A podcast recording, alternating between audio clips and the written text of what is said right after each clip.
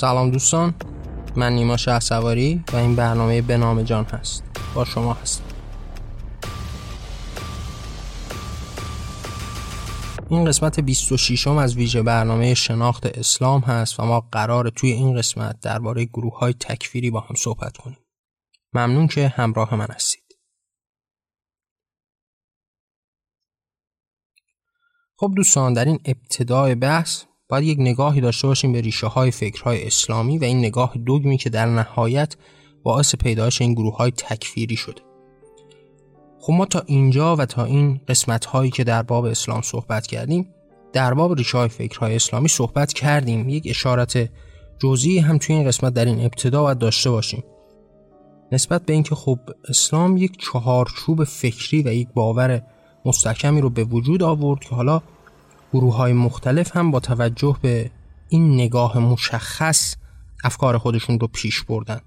برداشت های متفاوتی رو داشتن اما در اون اصل و بنیان با هم برابر و همتا بوده و ما مواجه میشیم با این نگاهی که یک نگاه مشخصی است نسبت به موضوعات مختلف. به عنوان مثال در باب وحدانیت و توحید همه و همه با هم برابر هستند. چرا که نگاه اسلامی یک نگاه توحیدی و یگانه پرستان است. اینکه خدا از اون ابتدای امر هم یک تصویر مشخصی رو از خودش برای مسلمون ها نشون داده. اینکه این خدا خدای توحیدی و یکتایی است قدرت بلا است قدرتی است که بر همه چیز احاطه داره و این قدرت یکتا در برابر انسان ها وجود داره که اون رو بپرستن اون رو مورد پرستش قرار بده. این نگاه یکتا پرستانه خب از ویژگی های اصلی و اون اصول اصلی دین اسلام هست. نه تنها اسلام که در دیگر نگاه های توحیدی و یکتا پرستان و ادیان ابراهیمی هم برابر و یکسان هست. پس این یک ریشه فکری مشخصی است که ریشه های فکری این نگاه دوگم رو هم با خودش به وجود میاره. اینکه خب خدا مشخص کرده ما دربارش صحبت کردیم اینکه محمد بزرگترین اصلی رو که در بین اعراب اون دوران پدید آورد و به نوع این نگاه اسلامی رو به وجود آورد و مسلمان ها رو به دور خودش جمع کرد در باب همین نگاه توحیدی بود. اینکه قرار بود این خدا رو به عنوان یک خدای یکتا بپرستن. در کنار اون هیچ قدرت دیگه ای رو قائل نشن.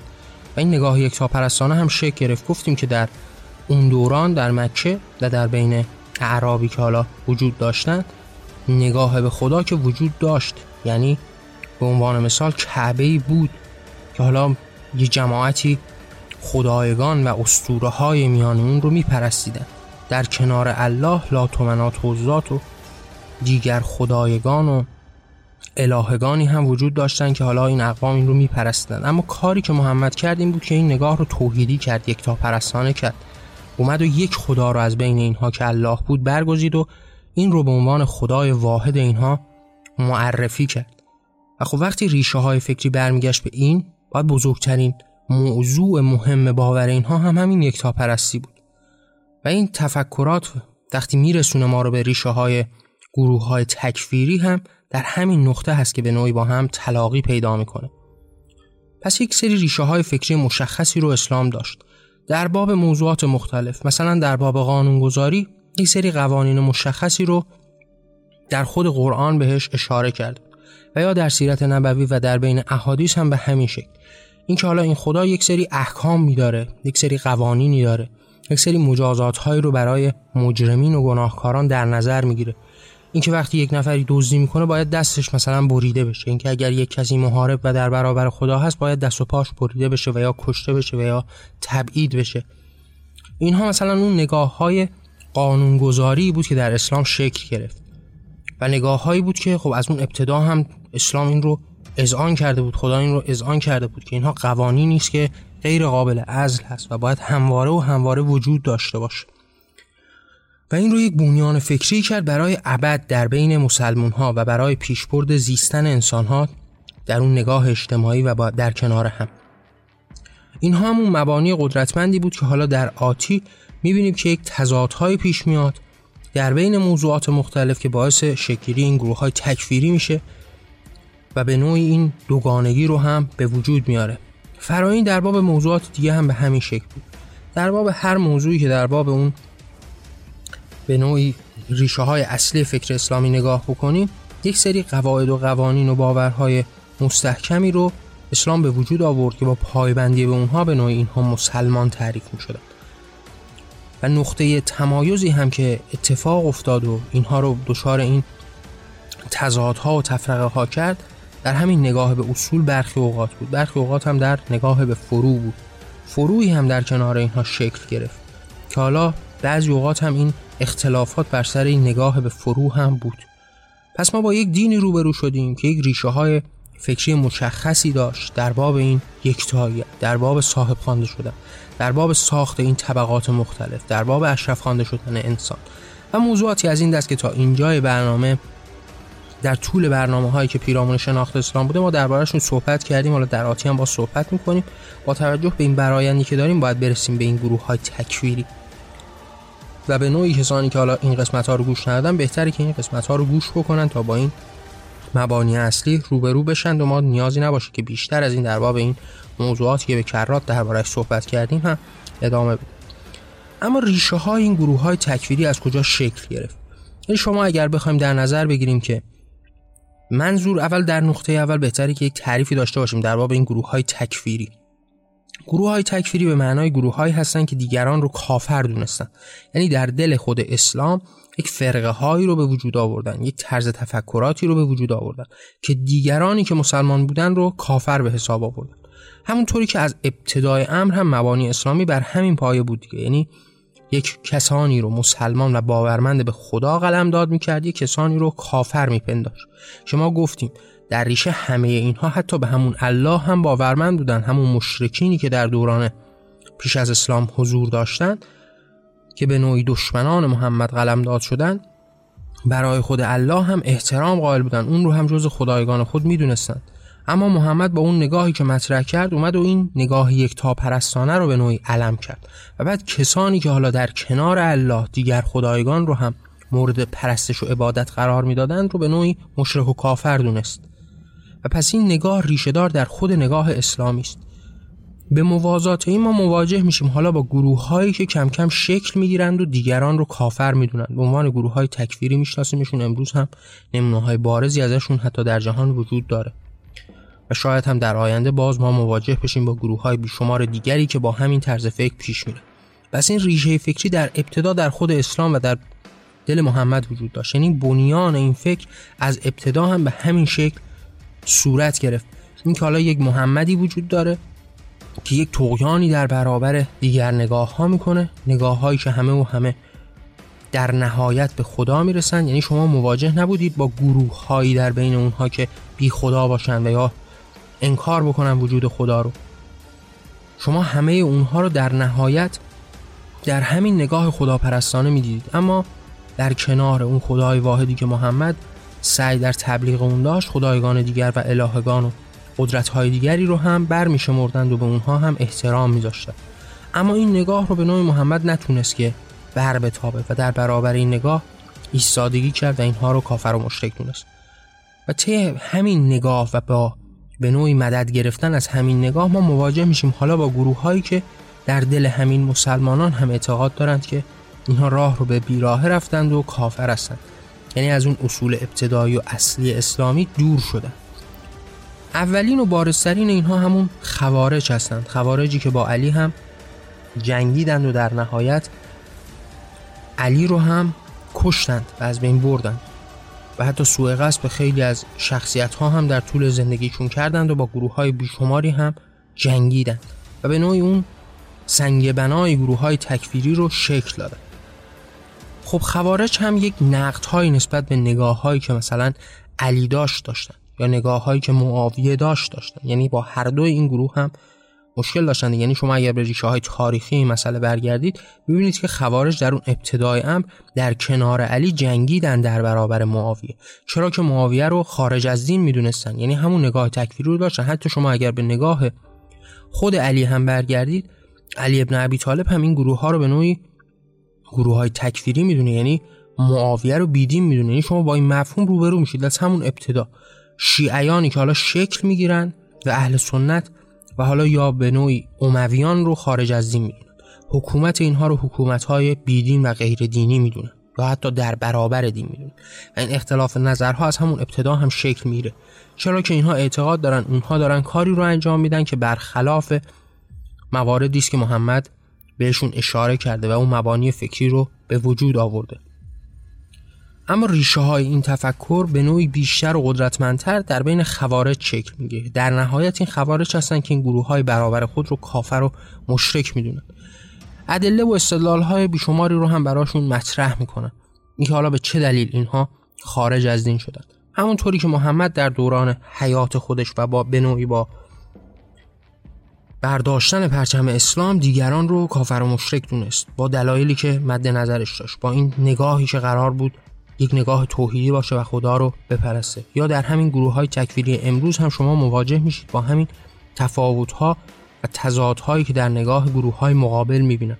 یعنی به عنوان مثال در بین وهابیون شما می‌بینید که اینها باور دارن شیعیان مشرک هستند کافر هستند چرا که در کنار قدرت خدا قدرت های دیگری رو هم برمیشمارند و بهشون باور دارند. به نوعی باور دارند که اینها ائمه ائمه که وجود داره رو میپرستن دیگه. هم پیاله و هم پای خدا می‌دونن. و به نوعی برای خدا شریک قائل شدند و مشرک هستند.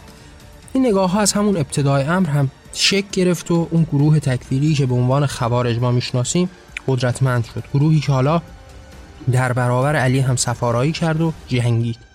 و ریشه های این گروه های تکفیری از همینجا به نوعی شکل گرفت.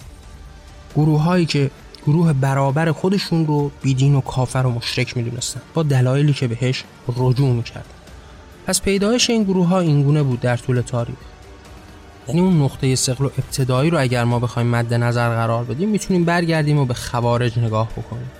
خوارجی که به عنوان مثال در اون ابتدای امر همداستان و همرأی با علی بودند که معاویه در دین جایی نداره. و در برابر معاویه شمشیر کشیدند و در کنار علی در برابرش جنگیدند.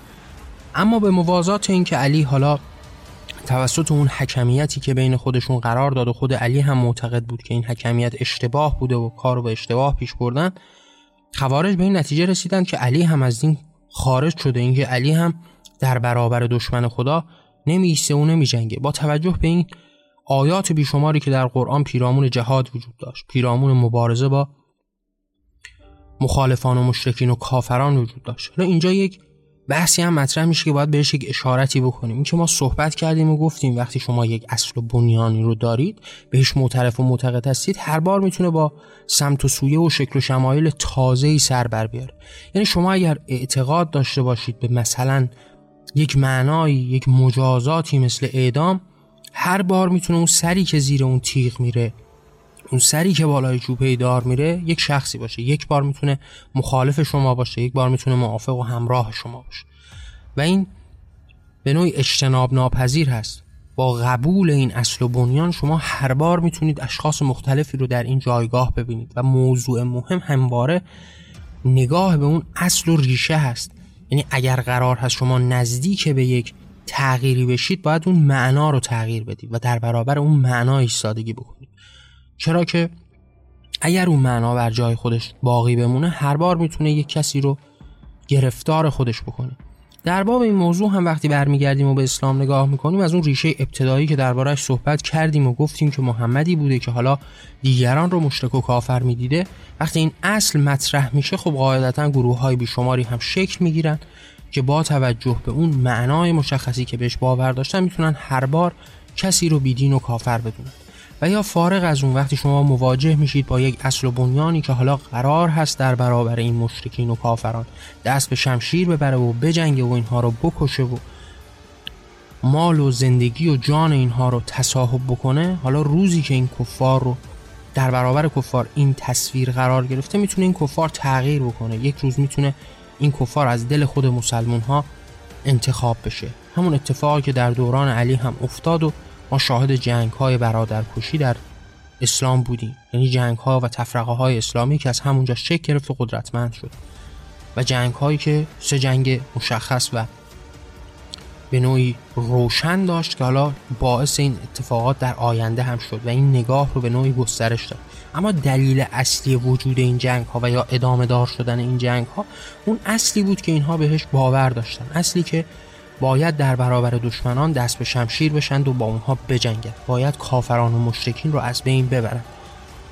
حالا روزی اونها کافران و مشرکین رو قریشیان می‌دونستند مردم مکه می‌دونستند که به خدا باور نداشتند و یا در کنار اون نام الله خدایگان دیگری رو هم میپرستیدند حالا روزی هم می‌رسیدیم به این که احتمال داشت کسان دیگری رو که در دل اسلام هستند و باورمند به اسلام هستند کافر و مرتد و هربی و نمی‌دونم مشرک بدونند.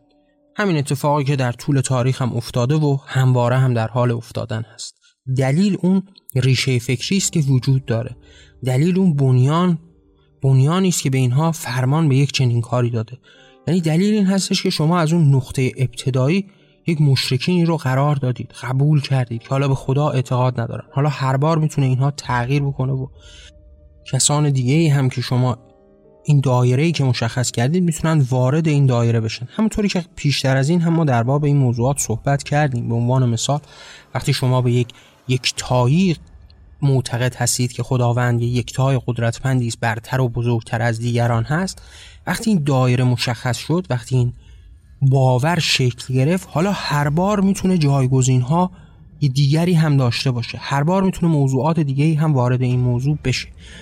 چه اینکه خود خدا هم آغاز کننده این نگاه بوده و شروع کرده به تقسیم بندی هایی که اتفاق افتاده و ما دربارش بارها هم صحبت کردیم. اینکه خب یک بار ما یک خدای قدرتمند و بزرگی رو داریم که در برابرش بندگان بیشماری هستند که باید فرمان بردار باشند.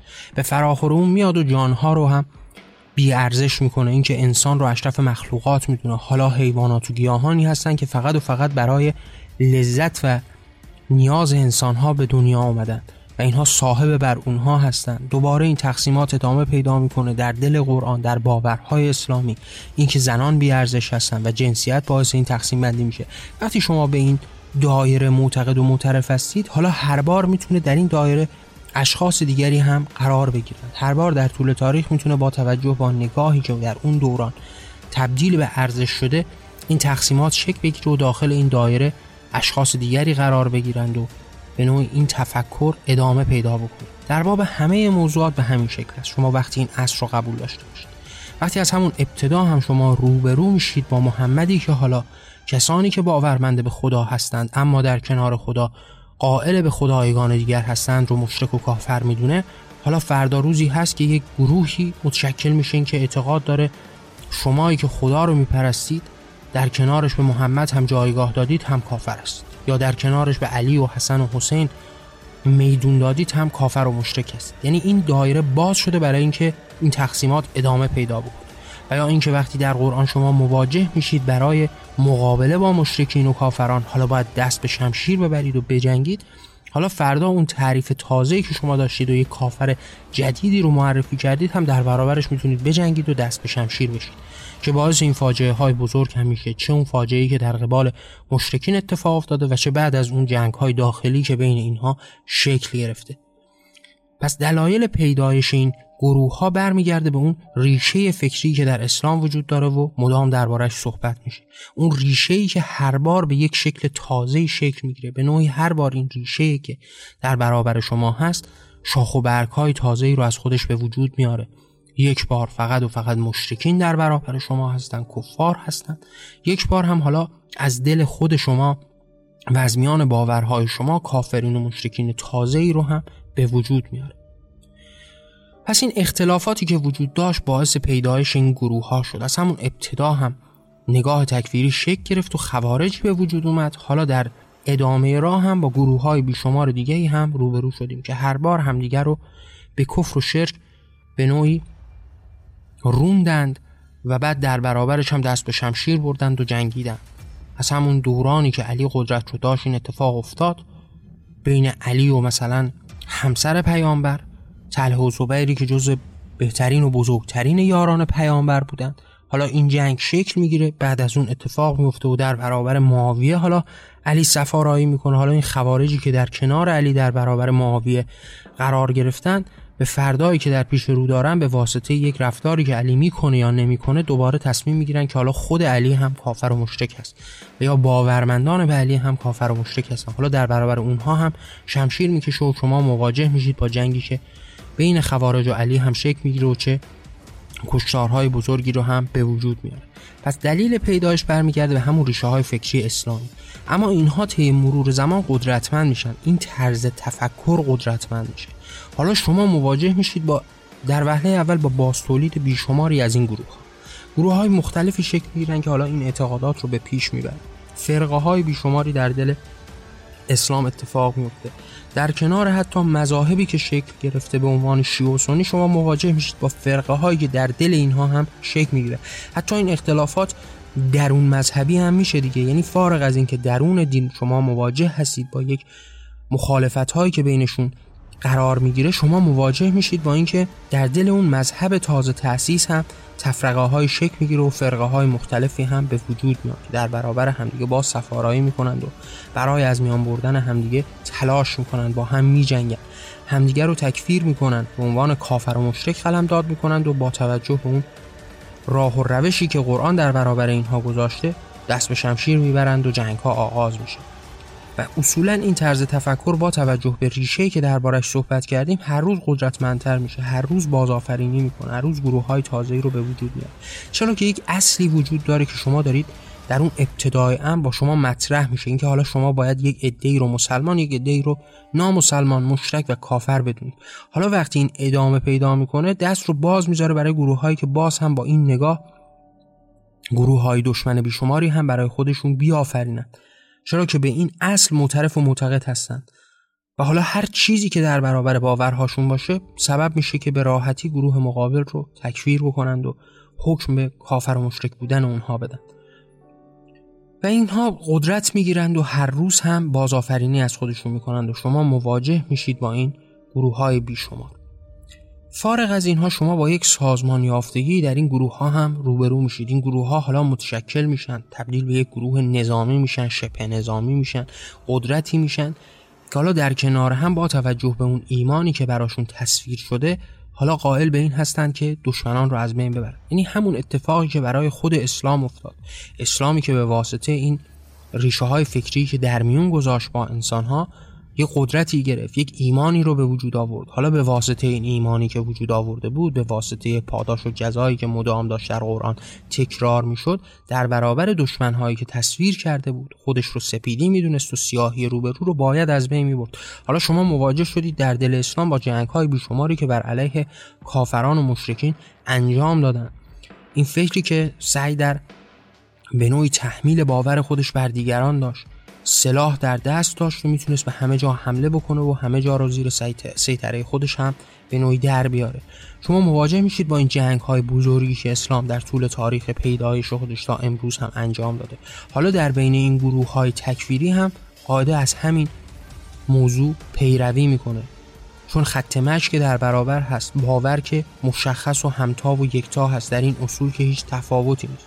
حالا اونها اومدن با توجه به این اصولی که داشتن یک تمایزی رو قائل شدن یک گروهی رو مشرک و کافر دونست. در دیروز این داستان در زمانی که خود محمد وجود داشته کافرین و مشرکین رو به نوعی خود محمد مشخص می‌کرده کسانی که به خدا باوری نداشتن.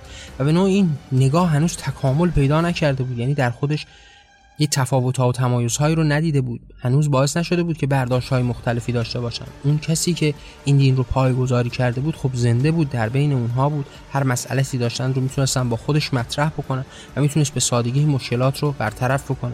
اما این کمبود نظرهایی که وجود داشت اینکه محمد در طول زیستن خودش یا قرآن که خیلی کمتر و خیلی خیلی کمتر در باب همه موضوعات صحبت کرده بود.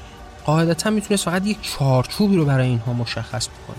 اما بعد از حالا اتفاقاتی که برای محمد میفته حالا محمد از دنیا میره شما با موضوعات باز هم موضوعاتی که در جریان هستن و جهانی که در حال جریان هست روبرو میشه حالا این بار باید رجوع بکنید به آرا و نظرهایی که از محمد وجود داره احادیثی که وجود داره تاریخی که از نوع زیست او وجود داره و در کنار اون قرآنی که در برابر شما هست.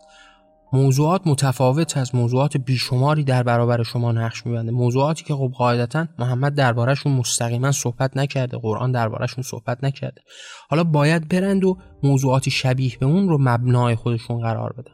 و ما مواجه میشیم با برداشت های متفاوتی که نسبت به موضوعات میشه. یعنی شما اگر بخواید مستقیما در باب یک موضوعی صحبت بکنید در باب مثلا حکمی که برای دوست ها و سارقین وجود داره خب این آیه سریحی داره قرآن که می‌تونید بهش رجوع بکنید و همه با هم هم باور باشید اما اگر این موضوع تغییر بکنه حالا این موضوع رو در به نوعی قرآن بهش اشاره نشده باشه اگر حدیثی وجود داشته باشه باز با مراجعه به اون می‌تونن به یک جوابی براش برسن اما اگر این موضوعی که داره مطرح میشه موضوعی باشه که در طول حیات محمد باهاش کسی روبرو نشده حالا سوال برانگیز است. حالا شما باید یک چیزی نزدیک به اون پیدا بکنید و بعد همه چیز برمیگرده به برداشت شما نسبت به اون صحبتی که به میان اومده.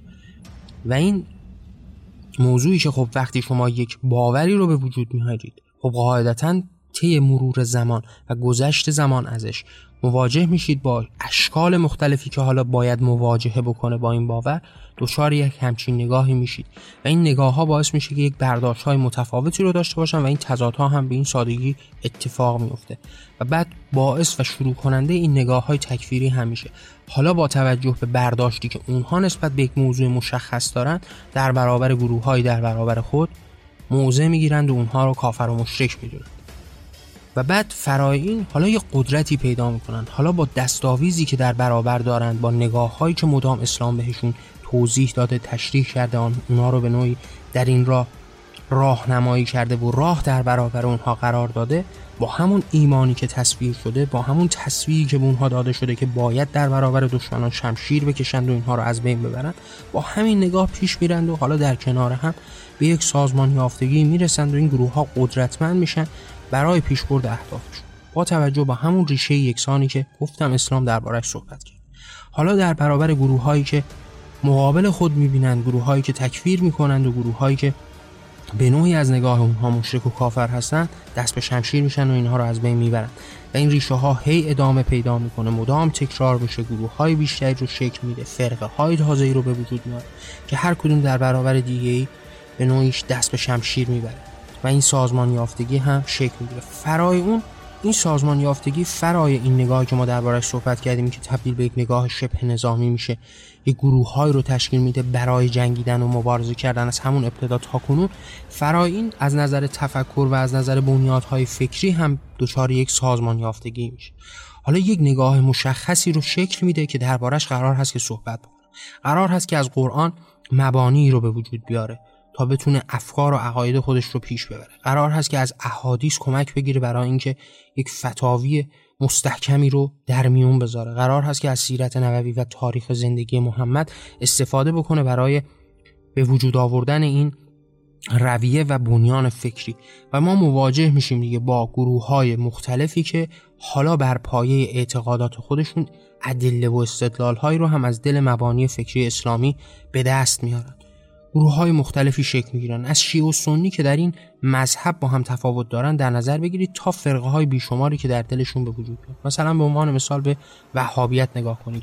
که حالا وهابیت قرار هست که فرای اینکه یک قدرت نظامی برای خودش تشکیل بده فرای اینکه با توجه به اون آرمان هایی که مدام اسلام داره دربارش صحبت می‌کنه با اون روش رسیدن به این آرمان ها که جنگ و خونریزی و دست به شمشیر شدن هست راه رو به پیش می‌بره فرای اینها از نظر بنیان فکری هم سعی می‌کنه که برای خودش مبانی مستدلی رو به وجود بیاره. به قرآن رجوع بکنه با توجه به آیاتی که وجود داره برای تفکر خودش استدلال بسازه. بره و احادیث رو زیر و رو بکنه تا احادیث همداستان با باورهای خودش رو جمع بیاره. و در نهایت ما گفتیم که یک کسی که به عنوان مشتهد شناخته میشه کسی که باورهای اسلامی رو قراره که سمت و سو بده و در نهایت یک برداشت جامعی نسبت به تمام موضوعات داشته باشه و فتاوی بده که حالا راهگشای زندگی اسلامی باشه از یک سری عناوینی استفاده می‌کنن از قرآن استفاده می‌کنن از حدیث استفاده می‌کنن از زندگی و تاریخ صدر اسلام استفاده می‌کنن. حالا شما مواجه میشید با این سازمان یافتگی که در بین این گروه ها شکل می‌گیره. مثلا به عنوان مثال گفتم در بین وهابیون که حالا این وهابیون سعی می‌کنن این تفکرات رو به پیش ببرن و در کنار هم به یک معنای مشخص و واحدی برسند که همداستان با هم در راه این تکفیر گروه های دیگه فکرهای دیگه از بین بردن آدم های دیگه راه به جایی ببرند و به پیش برند و امروز ما با یک جهانی روبرو میشیم که زیر پای این گروه ها در حال له شدنه. یعنی شما مواجه میشید با این اشکال و اقسام وحشتناک و دهشتناکی که به وجود آوردن. شما از دل این تفکرات روبرو میشید با گروهی مثل داعش با گروهی مثل طالبان. با گروه که مثل مثلا القاعده در خود ایران ما هم از این گروه ها شکل گرفته بود از گروه های تکفیری که حالا این راه رو به پیش می بردن و این بنیان های فکری گفتم بهتون هم از نظر فکری سازمان یافته شده حالا در کنار هم مجتهدینی قرار گرفتن که با توجه به اون اصولی که در برابر دارند یک اصل و بنیانی رو پای ریزی بکنن برای صحبت هاشون ادله و استدلال های مذهبی بیارن. فرای اون یک همداستانی با هم پیدا می‌کنن که بتونن یک گروه متشکل قدرتمند نظامی و شبه نظامی هم به وجود بیارن تا دیگران رو از بین ببرن. این ریشه های فکری و این گروه های مختلف در دل اهل سنت هم وجود داره در بین شیعیان هم وجود داره و اینها قدرتمند میشن برای از بین بردن دیگران. فرا اینکه حالا این گروه ها در برابر فکرهای دیگه هم وجود دارند فرا اینکه خود اسلام با تمام قوا در برابر دیگر افکار جهان در برابر دیگر انسان ها همواره سفارایی کرده در طول تاریخ از دورانی که محمد قدرت رو داشت با توجه به اون جنگ هایی که با یهودیان کرد با دیگر اقوام در کنار خود کرد با توجه به اون به زانو در آوردن مشرکین مکه کرد. و بعد از اون در طول حیات ابوبکر، عمر، عثمان همینطور به پیش بریم در دوران امویان، عباسیان بعد از اونها در دورانی که مثلا عثمانیان قدرت رو داشتن ما همواره مواجه بودیم با مسلمون هایی که دیگر اقوام دیگر فکرها دیگر باورها رو زیر پای خود گذاشتند و از بین بردند و با جنگ و خونریزی و با تحمیل باورهای خود اینها رو همرنگ و همداستان با خود کردند و یا اینها رو از بین بردند و کشتند و به عنوان برده فروختند. حالا مواجه میشیم با این سازمان یافتگی برای از بین بردن حتی خود. و شما مواجه میشید با گروه های تکفیری که حالا به جون هم میفتن حالا قرار هست که در خود اسلام و در دل اسلام هم این جنون رو به پیش ببرن. گفتم ریشه ها برمیگرده به همون دوران صدر اسلام یعنی در دورانی که علی قدرت رو داشت و این جنگ های داخلی اسلامی از همونجا شکل گرفت و این تفرقه ها قدرت گرفت و به پیش رفت. اما در طی مرور زمان شما مواجه شدید با این گروه هایی که حالا هی قدرت بیشتری پیدا کرد حالا اومدن در کنار هم یه سازمانی دادن به گروه خودشون به گروهک خودشون از نظر نظامی. فرایون از نظر باور از نظر باور هم به یک اجماعی با هم رسیدن. تونستن در طول تاریخ این ادله و استدلال های خود رو جمع بیارن و در کنار هم به یک اصلی باور پیدا بکنن شما مواجه میشید با این گروه های تکفیری که خب اعتقاداتش به شدت نزدیک به اعتقادات صدر اسلام هست. باورهایی که اینها دارن همون باورهای صدر اسلام هست و همون اندازه قدرتمند و نیرومند هست که در همون دوران دربارش صحبت می شده و اینها بزرگترین نزدیکی رو با همون اعتقادات اصلی و حقیقی اسلامی دارن. یعنی اگر ما با گروه های تکفیری مواجه میشیم مثل مثلا داعشیان یا مثلا طالبان و نمی‌دونم القاعده اینها اگر مثلا در برابر شیعیان ایستادگی می‌کنن به واسطه این هستش که اینها باور دارن اینها مشرک هستن. چرا که ما گفتیم محمدی وجود داشت. حالا اومد و این نگاه یکتا پرستانه رو به وجود آورد. نگاه یکتا پرستانه اون در برابرش نگاهی وجود داشت که به خدا اعتقاد داشت به الله اعتقاد داشت. اما در کنار این اساتیر دیگه فرشتگان دیگه قدرت‌های دیگه خدایگان دیگر رو هم میپرستن. حالا این گروه های تکفیری مثلا سنی و وهابی مستقیما اگر با شیعیان موردی دارن سر همین قضیه هست. اینا اعتقاد دارن که اینها مشرک شدن. اینها در کنار قدرت خدا نامهای دیگری رو هم مورد پرستش قرار میدن. با توسل به اونها قرار هست که به خدا برسن. اگر خدایی رو میپرستن در کنارش علی و حسن و حسین رو هم میپرستن و همتا و قدرتمند اون قرار میدن.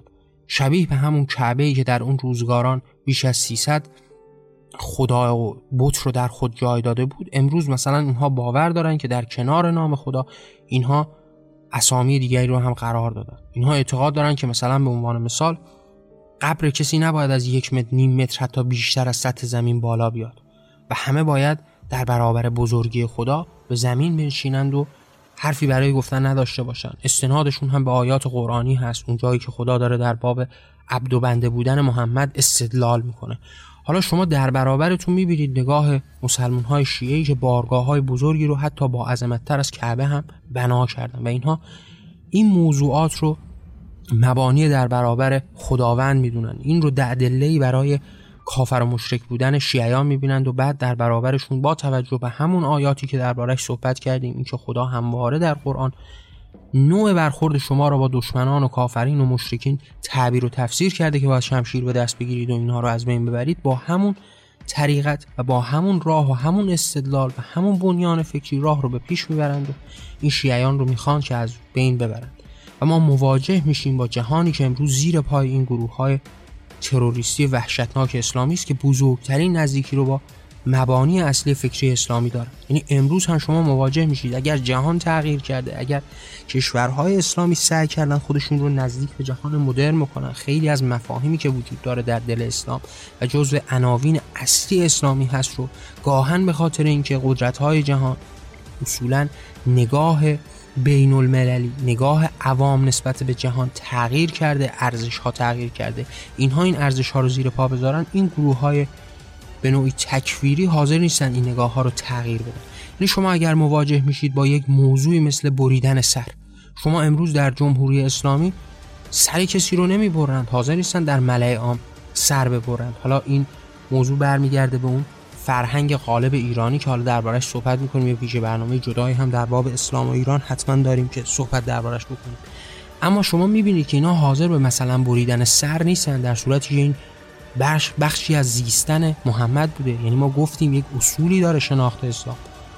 زندگی محمد و سیرت نبوی یک بخش مهمی از شناخت اسلام هست و اصولا راه و بنیان اسلامی از همین طریق ها شکل می‌گیره و به نوعی پیش میره.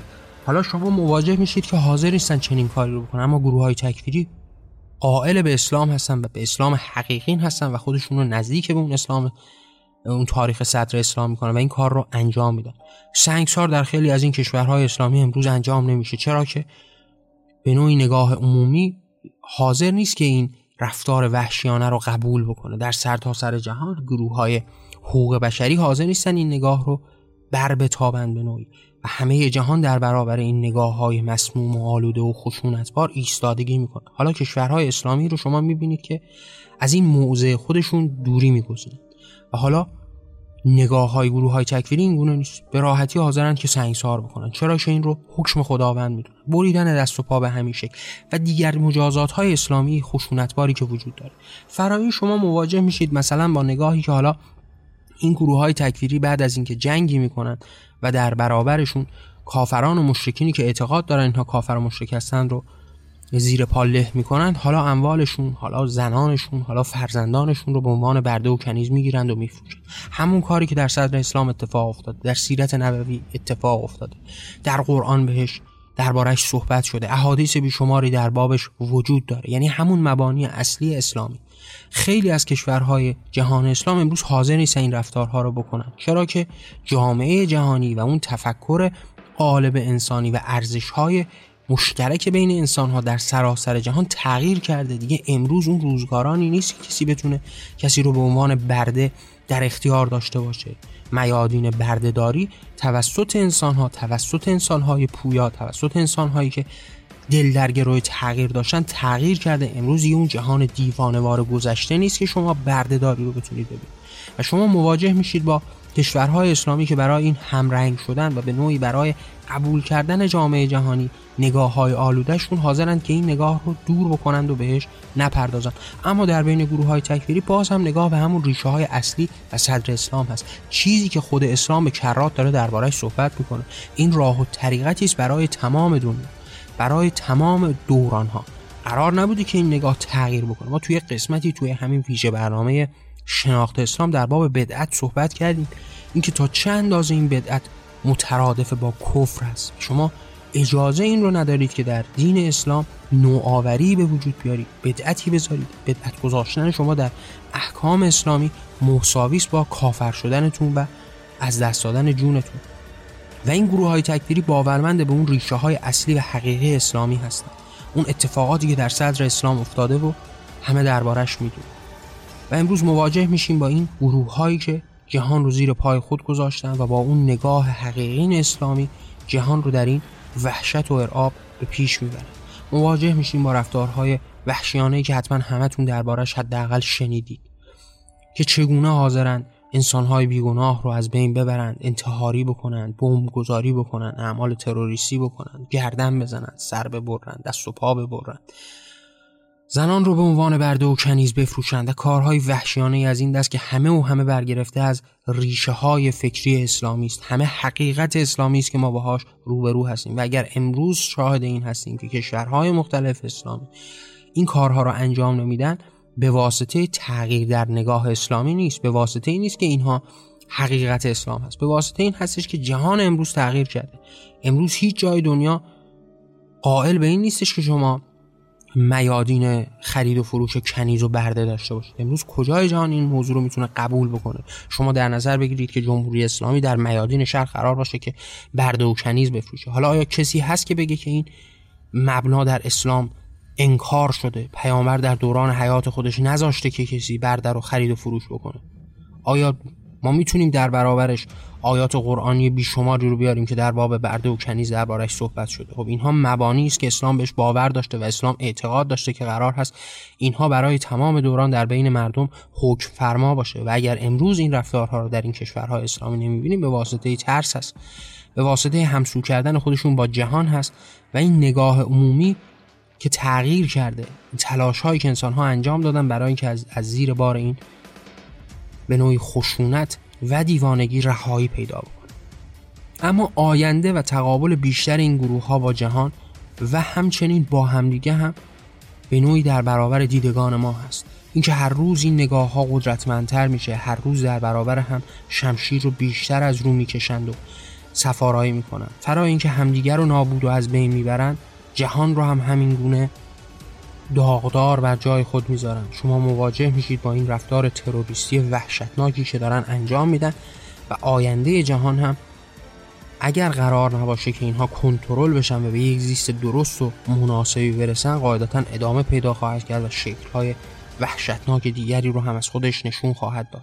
اینکه ما مواجه بشیم با هزاران تفکر دیگه و تفرقه های دیگه که حتی بین خود اینها هم اتفاق بیفته دور از ذهن نیست.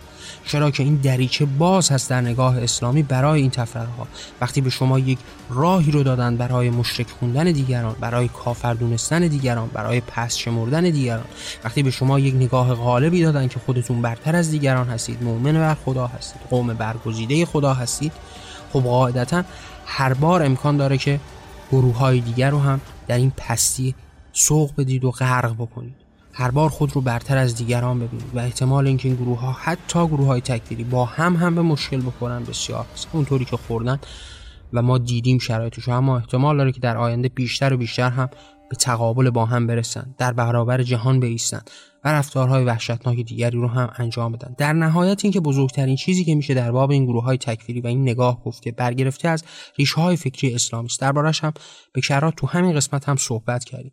اما فرای اینها بزرگترین چیزی که میشه در باب این گروه های تکفیری گفت به ویژه گروه های وهابی که امروز وجود داره و سر و صدای زیادی هم کردن به واسطه وحشی خویی و وحشی صفتی که از خودشون نشون دادن و خشونت افسار گسیخته که با مردم جهان اعمال کردن این هست که اینها نزدیکترین بنیان فکری رو با بنیان حقیقی اسلامی دارن. میشه درباره این هم ساعتها صحبت کرد. شاید در برنامه های آتی هم برنامه رو اختصاص بدیم برای اینکه این گروه های تکفیری و این فکر اینها رو مقایسه بکنیم که تا چه اندازه نزدیک به اون نگاه های سطر اسلامی است. اینکه تا چه اندازه اینها به وحدانیت خدا اعتقاد دارند. بزرگترین عاملی که باعث به وجود اومدن اسلام شده. شما اسلام رو به توحید می‌شناسید. شما اصلی ترین پایه این دین رو بر پایه توحید دارید. و این گروه های تکفیری که تمام باورشون در همین توحید و یگانگی خدا هست. اینکه خیلی از عناوینی که امروز در جهان اسلام اتفاق نمیفته عناوین مستحکم و مستدلی در دل اسلام هست. انواع مجازات هایی که اتفاق افتاده از سر بریدن تا دست و پا بریدن رو شما در نظر بگیرید تا سنگسار کردن خب اینها قوانین و قواعد اسلامی است که همه مسلمان ها به اون باید پایبند باشن و این گروه های تکفیری هم همین رفتارها رو نشون میده اینکه اگر دیگران رو کافر و مشرک می‌دونن خب کافر و مشرک با دلایلی اونها رو کافر و مشرک می‌دونن که خود پیامبر هم با همون دلایل دیگران رو کافر و مشرک می‌دونست بزرگترین و مهمترین چیزی که میشه در باب این گروه های تکفیری گفت نزدیکی اونها با اون نظام فکری اسلامی است و اون ریشه هایی که همتا و برابر هست. و شما هر چقدر به این گروه ها نزدیک بشید می‌تونید بیشتر صدر اسلام رو هم درک بکنید و اون اسلام حقیقی رو به نوعی باهاش نزدیک بشید. میشه در باب این گروه های تکفیری هم بیشتر صحبت کرد. شاید در برنامه های آتی هم دربارش صحبت کرد. اما تا همینجا این بحث کافی هست به نظرم. سعی می‌کنیم در قسمت های آتی این ویژه برنامه شناخت اسلام هم بیشتر در باب عناوین به نوعی موضوعات اسلامی صحبت بکنیم. در این انتهای برنامه هم دوست دارم باز هم باهاتون در میون بذارم که اگر دوست دارید این صدا شنیده بشه این راه تغییر هموار بشه و بیشتر انسانهایی در کنار ما به این راه تغییر بیان می‌تونین که این صدا رو با دیگران به اشتراک بذارید. منظور من هم از صدا فقط مختص به برنامه بنام جان نیست. بیشتر از اینکه من بخوام برنامه بنام جان رو ضبط و منتشر بکنم آرا و افکار و عقاید خودم رو تحت عناوین کتابهایی به رشته تحریر درآوردم کتابهایی در قالب شعر، داستان، داستانهای کوتاه، آثار تحقیقی، مقالات که همه اینها به صورت رایگان در وبسایت جهان آرمانی، وبسایت شخصی من در اختیار شما دوستان هست. می‌تونید با مراجعه به این وبسایت آثار من رو دریافت و مطالعه بکنید و اگر دوست داشتید این طریقت به نوعی شکل بگیره و پیش بره این آثار رو با دیگران هم به اشتراک بذارید ممنون که همراه من بودید. من نیما شهسواری و این برنامه به نام جان بود. در پناه آزادی.